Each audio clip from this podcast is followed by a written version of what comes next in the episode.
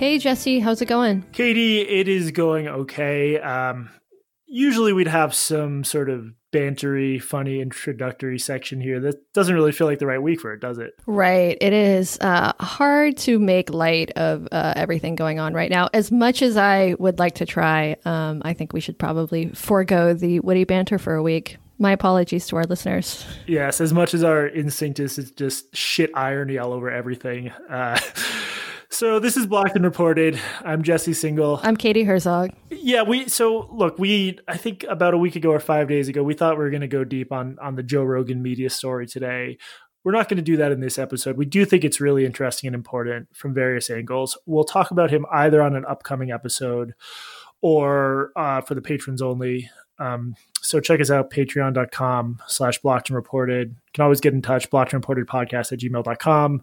Just getting that stuff out of the way. Um, the other thing, as we talk, Minneapolis is smoldering. It's a terrible, fast unfolding situation. We're going to hold off on opining about that. At the very least, we're going to see what happens. Um, suffice it to say, despite our usual aversion to earnestness, my our hearts both go out to everyone in Minneapolis now, to George Floyd and his family. It's just an immensely fucked up situation. We're going to see what happens.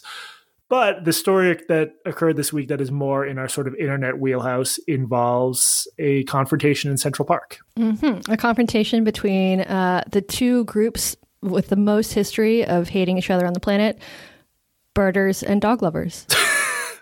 there we go. There's a little bit of levity, but uh, yeah, that's true, I guess. Uh, so confusingly, the story involves two people of the same last name, Cooper, Christian Cooper and Amy Cooper, and the story began. No relation. No relation. Uh, very important to note. Or, or maybe there is a relation. You know, maybe we should get them to do their their 23andMe. I'd like to think that if you go back far enough, Christian and Amy Cooper are related, as are we all. As are we all.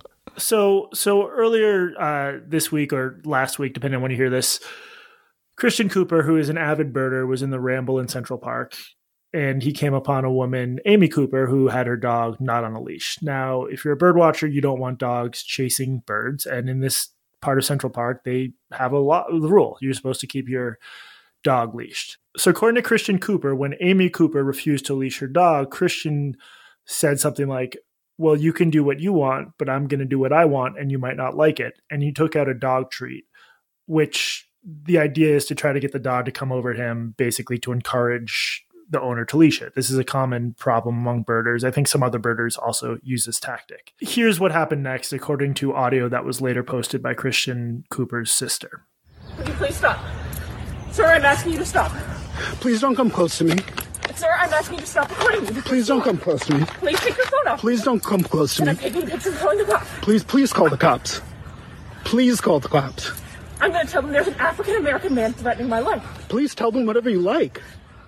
So what's clear from the audio audio is that a she threatens to say a black man is threatening her life to the NYPD. No, no, no, no, no, no, Jesse. She says an African American, which is a little bit ironic. You know, she's using the term that it isn't quite considered politically correct anymore. But I remember, you know, when I was a kid, the thing that you would say to demonstrate that you weren't racist was African American. And that sort of changed right now. These terms come and go in and out of fashion. But that is sort of the at one point African American was the was the PC term, the thing that that signaled, you know, I'm not one of them. I'm not a racist. I'm a good white. that's that's funny to think about. Um, and and it's also clear from the video that you can hear in the video her voice sort of reaches this panicky pitch. I'm sorry, I can't hear you. I'm being threatened by a man in the ramble. Please send the cops immediately. I'm in Central Park in the ramble. I don't know. At that time, Christian Cooper is not coming any closer to her and does not, in fact, pose her any threat. It, it comes across very much as a performance. So, as as we'll discuss, like there's maybe a little bit of complexity in how this incident started. Where there is no complexity to my eyes and ears is that she hammed up this performance and she made it sound like a black man was bearing down on her and physically threatening her when Christian Cooper was not doing anything of the sort. And I think you all know what happened next. This became a big internet blowup. Um, she lost her job. She gave her dog back. The the shelter there's some sort of interaction with the shelter. She surrendered the dog voluntarily, and and she's now sort of um, been villainized for doing what I view as very much a, an explicitly racist thing. And naturally, this has launched a big discussion about racist policing, about racist white women, and about, for some people, about sort of outrage culture and online shaming. And it's just sort of one of those big, very of the moment stories where I, I barely know where to start with it. So I guess I'll just not do my job here and just throw it to you and say what what part of this jumps out at you the most. Oh, there's so much here. So when this story started to trend and it very very quickly started to trend i think within you know a couple of hours of, or less of this video being posted online amy cooper the name amy cooper was trending worldwide on twitter and i have learned by now that the initial narrative that is spread online after any sort of big blow up like this is more often than not wrong. There, like the Covington story, I've reported on things closer to home in Seattle that took a sort of similar path where you know, someone is accused of something, maybe it's racism, maybe it's sexism, maybe it's something like that, and then more information sort of um, comes out after. And so I fully expected that to happen again, um, which is one of the reasons I decided not to comment on this because at this point I just suspect the story to be more complex than the initial narrative, and I, and I think that is true in this case in some ways. I mean.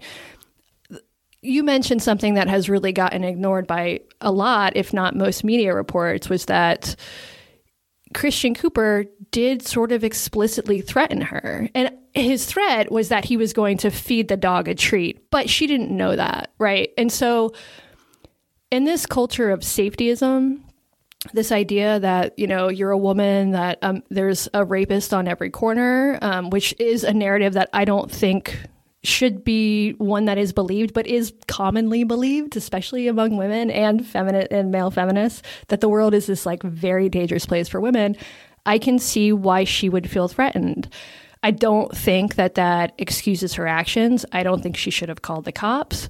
But after this after this came out and this was this was a quote from his facebook page so he posted this video online and he included a sort of script of the, the dialogue between the two of them you know and he and he seems like an incredibly unthreatening person he's a harvard educated birder i think he's probably gay um, and i say that because in one of the photos that i saw he was wearing like a gay pride flag shirt not because he's a birder He comes across as like a very endearing nerd, to be honest. he really does. He he really does. He I think he worked for Marvel for a little while. He's a science editor, sort of a you know like a middle class black man, um, with the sort of visual trappings of being a middle class black man. Um, and so I I I understand the outrage in this case, but I also think the narrative quickly got sort of transformed. Like I saw I saw New York Times. I saw lots of people say this, but I also saw like New York Times columnists say things like she was trying to kill him. This she should be arrested for attempted murder. Um, there's just this idea that if you call the cops on a black man, whether he's threatening you or not threatening you, uh, you know in this case, um, that any interaction with a black man is going to result in that black man being murdered by the police and I completely understand why people think that. I mean, think about what's happening right now in Minnesota. People have good reasons to sort of think that black men are targeted by the police. We've seen lots of stories that have made major, major news stories that have led to the Black Lives Matter movement, that have, you know, we've seen civil unrest after these instances when unarmed black men are killed by the police. But that's also sort of catastrophizing. There was a great piece that I, I think you probably saw in Arc Digital by Zaid Jilani, um, and he talked about this, and he pointed out this pretty interesting statistic, which is that so last year, and this is information from a database kept uh, kept by the Washington Post, the number of unarmed men, unarmed people killed killed by the New York police was one. And I looked into it today, and the guy who was killed, this wasn't NYPD. He was killed by a state trooper. It was upstate, and he was a white guy. Cops in general have thousands of interactions a day with black people, especially in a city like New York. Very, very few of them end up with an unarmed person being killed. It's just statistically, it's just, it's actually rare people who are armed get killed at much much higher rates and that's a problem that's a huge problem you know and, and at much higher rates than than any other western nation i don't know if if you know cops murder more people in the United States than they do in say Mexico, but but at much higher rates than most of Europe. At the same time, cops are also killed at much higher rates because we have, just have fucking guns everywhere. You know, this is this is part of the problem. It's just this we have guns everywhere. People are a lot more likely to be killed when there are guns everywhere. But this all got flattened into this idea that what she did was attempted murder. And so to me, that I get it. I get it. People are angry. They're sort of you know we're immer- we're immersed in this in this idea that there is white supremacy everywhere that every person of color is constantly a victim of racism. And so people are pissed about that i think rightfully so. But i think it also you know doesn't actually align with the real risk of being a black middle class harvard graduate in central park with binoculars around your neck yeah, I, have had so much trouble with this because I, I feel like just by being too online, we get jerked in the wrong direction. We talk about the wrong stuff. Like I, in a million years, I, I never would have like parsed things this closely and nerdily, if not for the fact that the prevailing narrative seems to be she did something pretty close to attempting to have someone murdered. Um, I'm I'm going to mangle her last name, but Zeynep Tufekci, who's a wonderfully brilliant sociologist and writes great things about technology and a- activism, described this as being swatting adjacent. Swatting is when you like call up the police and you say, "There's someone in the house at 124 Fake Street who has a rifle and is holding people hostage." The goal being to get them to roll, roll up like a SWAT team, ideally, and people have died. And people have been killed. Yeah. Yes. So this puts me in a situation where a, I do not want to deny the possibility that had cops arrived and interacted with them, that interaction would have gone poorly for Christian Cooper. I, the people are misidentifying the biggest problem with NYPD policing, which is they're constantly sort of harassing and badgering people. People are constantly arrested for no reason. There are these nightmarish stories that I'll link to um, in both the New York Times and the New Yorker and other outlets where like a black kid riding alone on a subway will put his feet up on a seat and get taken to jail. He will get taken to jail over that. This is endemic. And I think in certain ways it's improving, but it's still endemic. And just the shit that NYPD gets away with is horrific. But if you're concerned about that problem, and I'm a New Yorker and I am, you should want to approach it from like an accurate understanding of the risks. And the fact is, like, these days, cops usually kill people in sort of more confrontational armed settings. That's not always the case, but things like the suspect having a weapon. I, I looked at the stats on Washington Post. It's about 90% of the time, at least. I'm lowballing that because in some of the cases, they don't know if the suspect had a weapon. At least 90% of the time, someone is killed by, by the police, they had a weapon.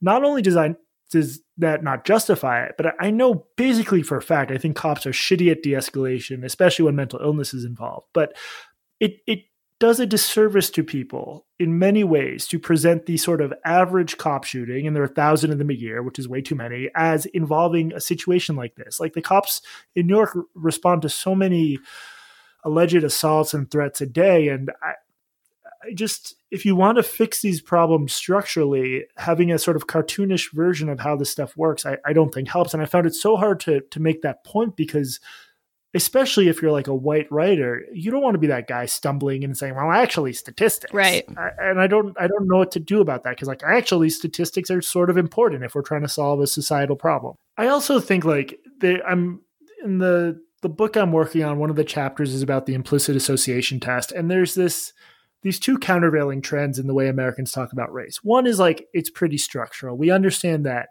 the way police forces are built and the way housing works and segregation. This all ties into these complicated structures, and those structures produce unfair outcomes. Like white families, by one estimate, have 10 times the wealth of black families. It's a disaster, and it's still a disaster, and the legacy of the past is still with us. That strain of thinking is important. There's been this other strain that I find counterproductive that is much more about individual white people and our thoughts and feelings and psyche and you see this in the IAT itself. You see it in white fragility trainings. You see it in microaggressions trainings. It's like there's an endless supply of of books and trainings and, and materials we white people can buy to sort of do better. And there is not much evidence that stuff works. I mean, there's all sorts of policy changes you could make that improve the world, but but I think the relentless focus on white people's attitudes, even in a case like this where she clearly did something wrong. But the the average time a black New Yorker has a shitty interaction with the police it doesn't involve white people. It involves cops being dicks and overreacting, and, and New York is still very segregated. So this just isn't. I know this is the kind of situation because it, it bears echoes of the past. People want to zoom in on it and pretend this is like the face of of police injustice in America, but this, this is actually a fairly unusual situation. The number of, of, you know, Harvard grads, black or white, who are harassed by police, I'm assuming is much lower. Um, you know, there's a class element here as well. And then there's there's the media element. So th- this story, you know, made headlines all over the place, international news. Um, and I keep imagining, like 20 years ago, a reporter goes to an editor and says, like, a birder and a dog watcher got into a scuffle in Central Park. And the editor is like, okay, well, did anybody get arrested? No. Did anybody get hurt? No. Okay, let's lead with that. This idea that this, like, very minor scuffle in which really the only person who got hurt in the end was Amy Cooper should be national news. I just don't see why this is making the front page of any newspaper. I don't see why I'm hearing about this on NPR and why this can't just like be a thing that exists on Twitter and we don't have to turn it into a fucking breaking news story because it's not. I mean, nobody got hurt. You know, I mean, you could argue that the dog was hurt. But are but are you sympathetic to the idea that like in the past these stories have often been ignored so there has to be some kind of course correction i'm just i'm playing devil's advocate yeah I, I, think that these stories absolutely have been ignored but i still don't know why they should be national news i mean this was also this this this was a, a, a minor incident when it comes down to it. Nobody was arrested. Nobody was hurt except for Amy Cooper. Um, why should this be the thing that is leading every news story? You know, and, and I, I sort of struggle with this, you know, like, my position on, on public shaming is basically that public shaming is bad. And, you know, in this case, I saw some people who I think in general have the same sort of, you know, knee jerk um, reaction to cancel culture and public shaming actually sort of shaming this woman. And I was a, a, like a little bit disappointed to see that because I think that if you're going to be against public shaming, you should be against public shaming and entirely. You shouldn't be okay with it when it, uh, you know, when the victim is someone who you personally don't like, or someone, or the, the victim is is someone that. Um, that you think has done wrong. And it's not just about, you know, sort of the Twitter pile on here. I mean, this woman, her, her, she lost her job, but I'm going to go ahead and assume that her career is over too. I mean, what is she going to do? Change her name? Every time you Google Amy, you don't even need to Google Amy Cooper. Everybody who is going to be like in the position of hiring her is going to know who she is. Yeah. Should she, maybe she should subversively change her name to Karen. Karen Cooper. That's good. Or Christian Cooper. Um, so it's like, I want to be against public shaming. In this case, I think that it went totally overboard because in the end, really nobody was hurt. Um, it's maybe a good example of like, uh, you know, a white woman, you know, reacting badly, but really this is a non-story. Nobody was hurt. Or i think it should be a non-story. But at the same time like a few days before this i saw this video of a guy beating the shit out of an elderly man. Did you see this one? No where, where was it? It was somewhere it might have been minnesota. I think it was somewhere in the midwest. Um, it was a guy who worked at a at like a retirement facility or whatever a nursing home. And he's on camera beating the shit out of this old guy. Like it's there's no there's no gray area here. He's not like maybe giving him like a Thai massage. Like he's beating the shit out of this guy. It gets posted online and uh you know it spreads and then the guy gets arrested. And so in that case, I think it's good. You know, so uh, that's where I sort of have this this you know this moral conflict here. Um, in her case, I think that this was totally overblown. I don't think that this woman should lose her job and her dog over over you know an incident that was bad, but also like pretty minor in the long run versus this guy beat some beat the shit out of someone and he was arrested and I'm fine with that. So that's sort of so I, I really struggle with that. Like yeah if you're going to be a bit against public shaming, I think we should be against public shaming, and I don't want to sort of equivocate on that and and only be in favor of public shaming when it's someone that that I don't like. Um, but at the same time, like the consequences of this particular incident were so out of proportion to the actual crime.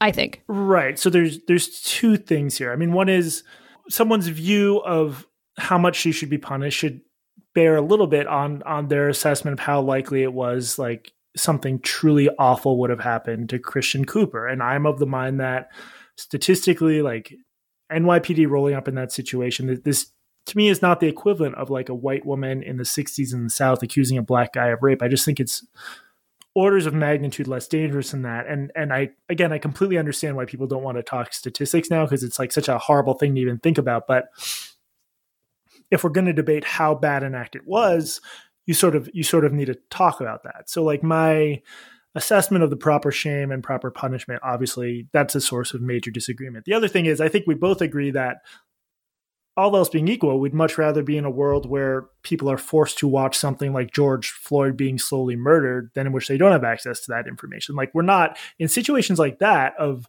clear and horrific wrongdoing with terrible consequences. No one's really talking about like public shaming of George Floyd. No one gives a shit because it's so clear that what's at stake is much more important than that. Right, right, right absolutely. The, I mean, the two the two situations are absolutely not equivalent at all, but they do have, you know, the common the commonality here is that they're both filmed, um, you know, and then they're put online, and then the consequences. And in one case, I think the consequences: this guy getting arrested and or getting fired, and as we found out today, he was he's been, I guess, charged with murder. That's good, you know, and and and that to me is part of the you know sort of the nebulous nature of this whole problem of cancel culture and public shaming. Is is it good in this case and not good in the other case? Right. Well, because there's so many of the, the videos, particularly of cops killing people. Like I'm thinking of like Tamir Rice or some videos of cops shooting people who are running away, where I think it is honestly the case that a lot of people, and maybe particularly white people, because we're on average more removed from police violence, we would not have believed that. Like if you told me uh, Tamir Rice and I know he had a toy gun, whatever, it doesn't matter. If you told me police would literally just roll up and instantly gun down a 12 year old, I would have said, well, no, that's a bit of a caricature of how police act. But I think people who have been subjected to police violence had long known no, police can actually be pretty horrible. So I think videos and social media have done a huge service in showing us how bad cops can be. And that's also part of what's a little bit awkward about making the statistical argument about Christian Cooper because people have access to these completely horrific events. I guess at the end of the day, it's just like those worst case events are nightmarish. But if you want to talk about the everyday problems people have with the justice system, that's not the norm. That's like the the horrific exception to just normal normal awfulness and badness. Right. And but this is what gets major media attention, right? I mean, like I was looking at, you know, this Washington Post database of, of police shootings and the majority of, of victims of police shootings are white. I couldn't tell you a single white person's name who's been killed by the police, not one. And I can tell you a handful of black people because white people getting killed by the police doesn't become a story because there's no racism angle, right? Um, and so I, you know, I think a big part of this is people see these stories and they have these assumptions that these really pretty rare events, as terrible as they are, considering the you know 330 million people in this country and the the vast number of of police encounters citizens have every day, killings are rare. You know, uh, sort of uh, fucking with people, harassment, much more common. But we see these videos and they have such an emotional impact that you know people burn down cities in response to them. Yeah, I mean, we we should be clear. I, there, I think it's true that um more white people than black people are killed by cops, but not that you're saying otherwise, but proportionally it is way out of whack with like far more. Uh, so I've looked into this a little bit, and if you control for crime rates, it's actually not that out of proportion. The population that has the uh, like the most out of proportion number of um, of police shootings in comparison to the population is Native Americans. And yes, there what black people are killed at higher rates than white people, but when you control for things like crime, those statistics go down. And this is something that like I don't really like to talk about. you know, because it like I'm sure that some people will listen to me say this and say like, "No, you're racist." But I mean, I think that the statistics are important here. Yeah, I mean, and especially if you put um, for another part of my book, I had to look into some of the stuff in the context of the the super predator scare from the 80s, which was this idea that like sorry 90s, uh, which was this idea that everyone was about to be beset with all these like evil young black criminals, which never happened. Um, right. The the these disparities, from what I've seen, can really be explained by things like socioeconomic status. Like you control for that stuff, and the gap I, I just it's such a difficult thing to talk about. Like you sort of if you're gonna Right. It's tricky because if you're going to talk about the differential rates of, of police shootings or encounters, you need to bring that up. But then that in turn is taken as you're saying there's some like essential racial difference when there when there isn't. Like someone someone with a college education and a job is much less likely to be uh, commit a crime or to be accused of a crime than someone without a college education and a job. And and that really is totally true across race. I, I, would love to see. I wish that the Washington Post um, database, uh, you know, had had uh, information on income because I'm guessing that what we would find is that the vast majority of people who are shot by the police, the thing they have in, in common isn't their skin color; it's income. Zed, Zaid Jilani mentioned. I think he looked into it, and I think 95 percent of police shootings occur in poor neighborhoods by some metric, which which again makes sense because like if you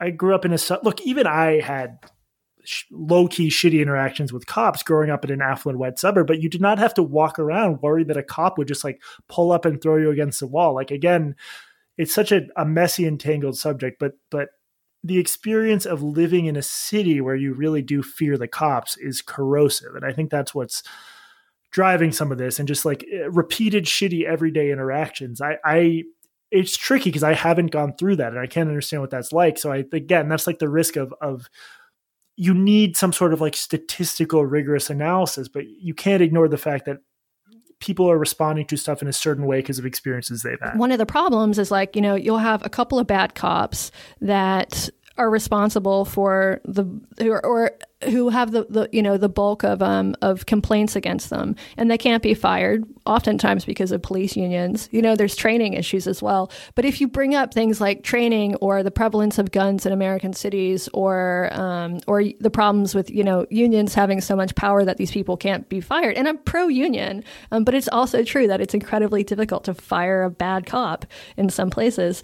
And if you bring this up you know, the response by some sort of anti racist activists and left wing thinkers, uh, you know, some of whom we read in the pages of the New York Times, is that's racist. That the only thing going on here is white supremacy. And I'm fully willing to believe that white supremacy and racism is a part of the conversation. But if you really want to fix it, you have to look at the whole picture, not just this one element. Absolutely. And the, the states with the highest rates of police shootings are places like New Mexico and Alaska that mostly do not have a lot of black people. I, I for understandable reasons, we you and I have a tendency to circle back to like media reactions and who's saying what in their articles and on Twitter, but it is telling that certain viewpoints get elevated at the expense of others. And when it comes to policing, there's like a lot of two really good books on this. One is called Locking Up Our Own by James Forman. The other is called The Black Silent Majority by Michael Fortner. Um, these are both African American scholars. They're both brilliant. And they both show that like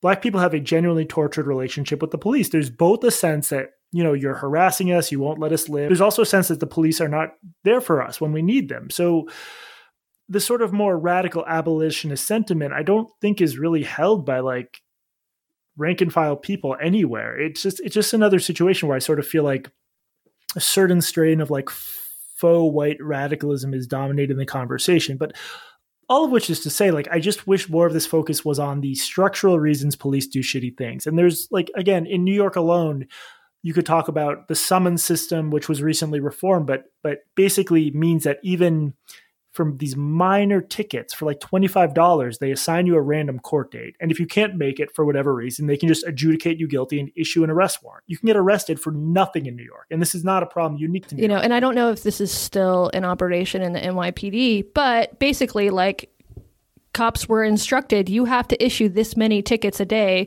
so they just go to poor neighborhoods and start issuing tickets for things like loitering or whatever you know just like bringing people into the justice system for things that would never never be prosecuted never be arrested. Like you just wouldn't have this sort of policing in uh, you know in uh, upper class neighborhoods particularly white ones well, and also the the federal probe of the Ferguson Police Department revealed they were just fucking this this police department that is hardly at all black, is mostly white, is just milking the black community for fines and court fees. It's just it's straight up exploitation.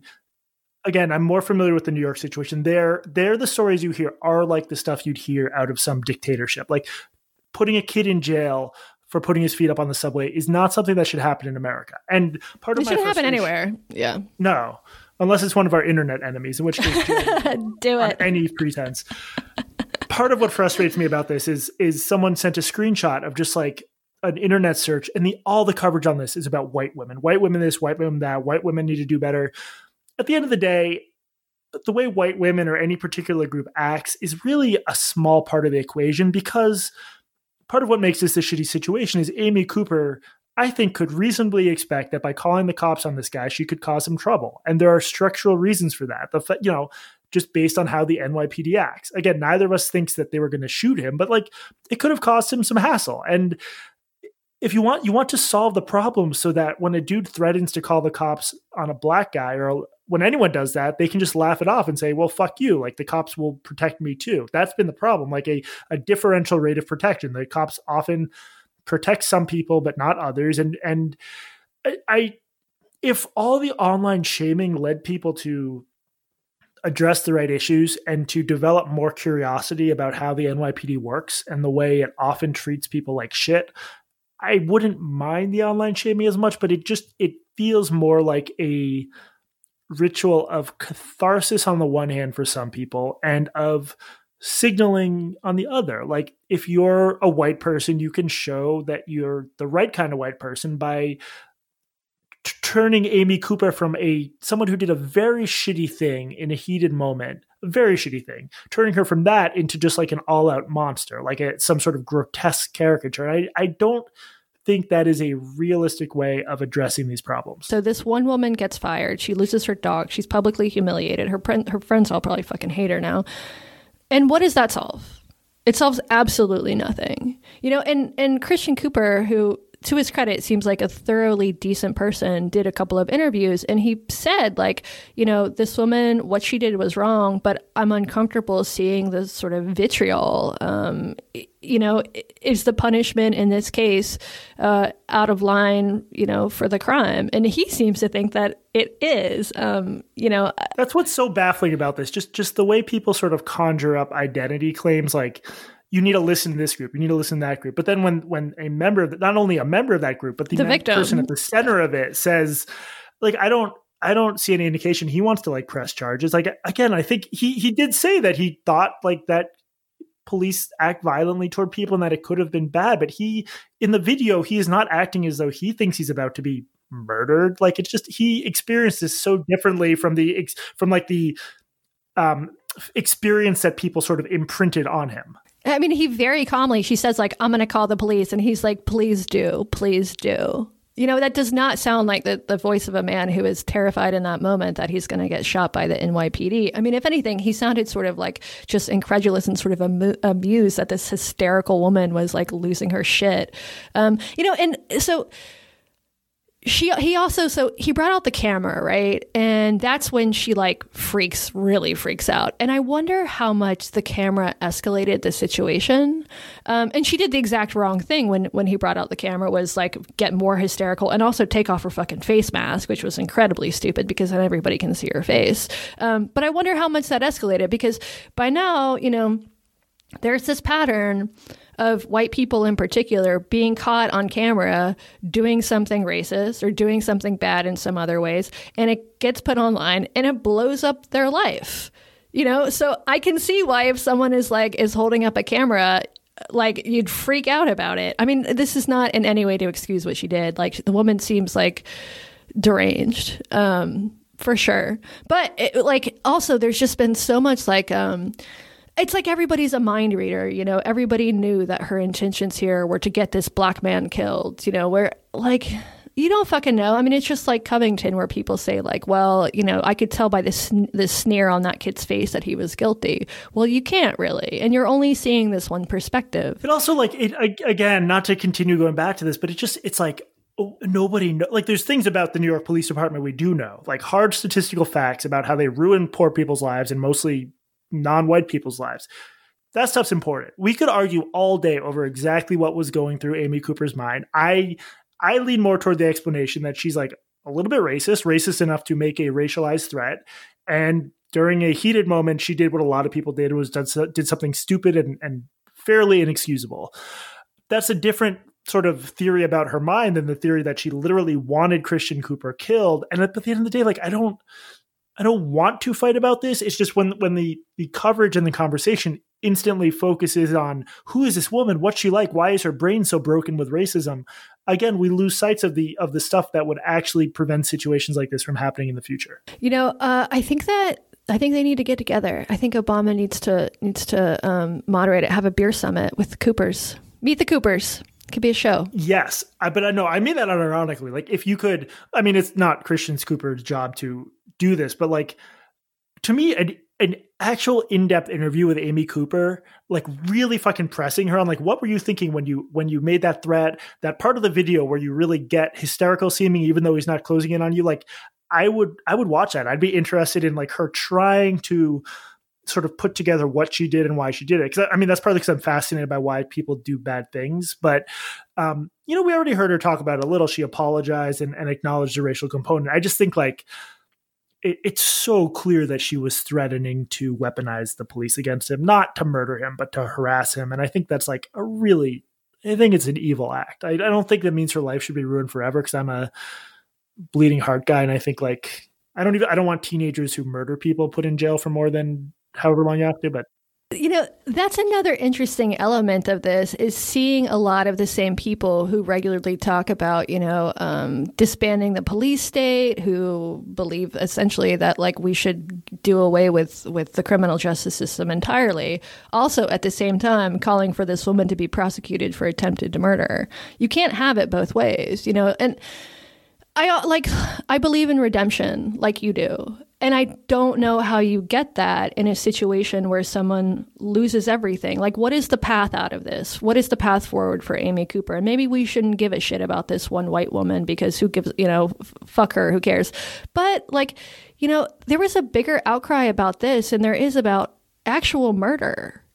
I believe in in, you know, ban the box. I think that once you're if you've committed a felony, if you've literally murdered someone and you serve your sentence and you come back into society, I think you should be given every opportunity to go forward. I really do. But in this case, you know, it's not the justice system, it's the social media justice system. And how do you possibly go forward from this when your name is is forever going to be linked with uh, with this incident? Yeah, I guess it's just like an interesting question of of honestly how much we should care. Because I could, again, you and I mostly agree on this stuff. I'm just trying to inhabit like other reasonable people's heads. And you could say a lot of horrible shit happens to everyone every day. Like, why should we? What's the reason for being particularly concerned about her fate, especially like at a time when the country is falling apart on multiple fronts? I mean, she's a human being. I think you should be as concerned about it as anybody's fate. I don't think she's special. Um, but also, like, if you know, if we're part of creating the uh, the storm around her, if everybody who jumps online and starts piling on her, and then the media covers it, if they're a part of it, I think we do have in, some investment in finding out what happens. If for no other reason, than it's just like an into the story. Um, but no, I don't think that she should be like uh, I mean, I don't. I don't think that this should have been a national news story in the first place, though. I don't think this should have been a story at all. I think it should have, you know, they should have had their little spat. Um, I think she should have, you know, gotten sort of shamed by him in the in the moment, and then I think this whole thing should have just fucking gone away. One one argument I could see in favor of posting the video is so a lot of people said that well what else was he supposed to do it's not like the police would take this seriously if he had tried to take it to the police because he did want to press charges and then they didn't, I guess then it'd be like, yeah, you you gave it a shot. I guess this is more mind reading on everyone else's part, but they're like, well, what else was he supposed to do? It's not clear he wanted to do anything, and now he's expressing a little bit of contrition that it, it went this far. Yeah, I mean, I'm not sure if he even was aware that. I doubt he was aware what would happen when, when he posted this, and I think it was his sister who posted it on Twitter, where, where which is where it really got more traction. But I'm not sure, even if he took this this video to the police and said, you know, this woman filed a false police report. I'm not sure, based on his own account of what happened, that she did file a false police report. I mean, if she felt, if he says, "I'm going to do something to you and you're not going to like it," I think that can be construed as a threat, even if what he's he's saying is, "I'm going to pull a dog treat out of my pocket and give it to your dog," um, without the, you know, she didn't know what he was going to do. I mean, I think if someone says that to you, it does seem less likely that the next action is going to be pulling out a dog treat than than I don't know a weapon. Um, not that this makes it okay; it doesn't. Like clearly, the woman was hysterical. but this shit matters because like uh, the people are calling for her to be prosecuted and and I looked up that statute and the basically the way it reads like you would need to prove beyond a reasonable doubt that she did not feel threatened by that utterance. And again like you you sort of need to have principles because do we want cops in general to do more of what they always do which is straining at somewhat ambiguous situations and looking for excuses to lock people up? Of course the people that happen to that happens to don't usually look like Amy Cooper but again it's it's sort of what you're saying where it's like this lack of any stable principles just like flitting around from opinion to opinion on the basis of of whatever's outraging you at the moment which the the provocative question I have for you and I want to check myself here and I'm wondering if I'm being an asshole. I kind of think that in terms of like mainstream opinionated journalists covering this that if you flip the roles here and it was a black guy with an unleashed dog and a white woman asking him to leash it, do you, do you think it just gets covered in like a totally 180 way or what would happen? I think you would have the same uh, in like left leaning press. I think right wing, totally different ecosystem. But I think in left stream, in, in like left wing media, I think that she's always going to be the villain and he's always going to be the victim. Uh, right now, like this is 2020. I'm not talking about like even the 90s or the early 2000s. Um, but I think in this case, like, the white women are always the are always the villain. You know, even more than, than white men. It's uh, for some reason the meme has become you know white women are are responsible for Donald Trump. That's the other thing. Like if if you're gonna go that like essentializing race racial route, like why would you blame white women more than white men? We're so much worse than you guys. Thank you, Jesse. I appreciate that. I mean, I'm pretty bad, but but I'm a non-binary woman, white woman, so I always forget. I'm different. Um, yeah yeah, this whole thing fucking sucks, man. I I I just don't like the idea that I should feel bad. I should feel bad about feeling bad for someone whose life was ruined because they were captured doing what I think is probably like the worst thing she'll ever do. Um, I just I don't I don't want to suffocate that impulse. I want to nurture it in people, and the idea that by listening to that part of me, I'm doing something wrong or unjust. I, I don't know, man. I'm I'm uncomfortable with that. And yeah. I guess the oh the only other thing was like she was really tossing that dog around. She was really She was, you know, so all right, so I have a dog and that my dog makes those like choking sounds when he walks on a leash. Oh. And I'm I'm not kidding about that. Like she clearly like she was not paying attention to the dog. It looked like the dog was being choked, but dogs if you walk a dog like on a leash without a harness like just with a whatever a, you know a we call it his necklace what are those called uh, collar collar that's it, that's it. necklace Yeah. you use a necklace for your dog's collar no we just like refer to it as his necklace for some reason we also refer to his harness as his bondage harness so it's just like So hot. weird like it is he's a very hot dog um so you know I don't think that the dog was like permanently injured. She clearly was freaked the fuck out about the dog.